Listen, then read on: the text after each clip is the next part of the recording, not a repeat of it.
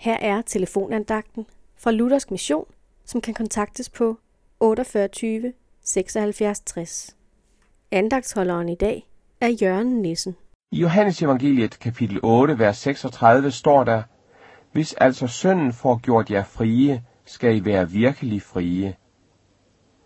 Ingen mennesker synes om at være bundne, indespærret eller ufrie. Vi vil alle gerne være frie. En tilværelse uden frihed er vanskelig at forestille sig. Det er et meningstomt liv ikke at være fri. Men man kan være ufri eller bundet uden rigtigt at være sig det bevidst. For Bibelen siger, at alle, der ikke kender Jesus, er ufrie. Jesus er den eneste, der i verden kan gøre et menneske virkelig fri.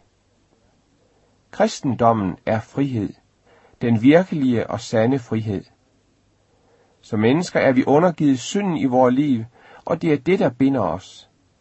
Alle mennesker er derfor bundet i deres liv, bundet af synden, bundet af det, der er Gud imod. Det onde er ikke en truende mulighed, men selve den virkelighed, vi lever i og er bundet til. Men vores nød er også Guds nød. Gud kan ved sin søn Jesus gøre os frie, virkelig frie, så synden og det forkerte ikke binder vores liv.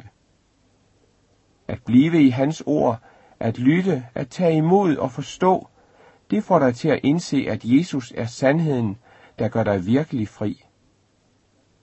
Der er kun én vej til virkelig frihed.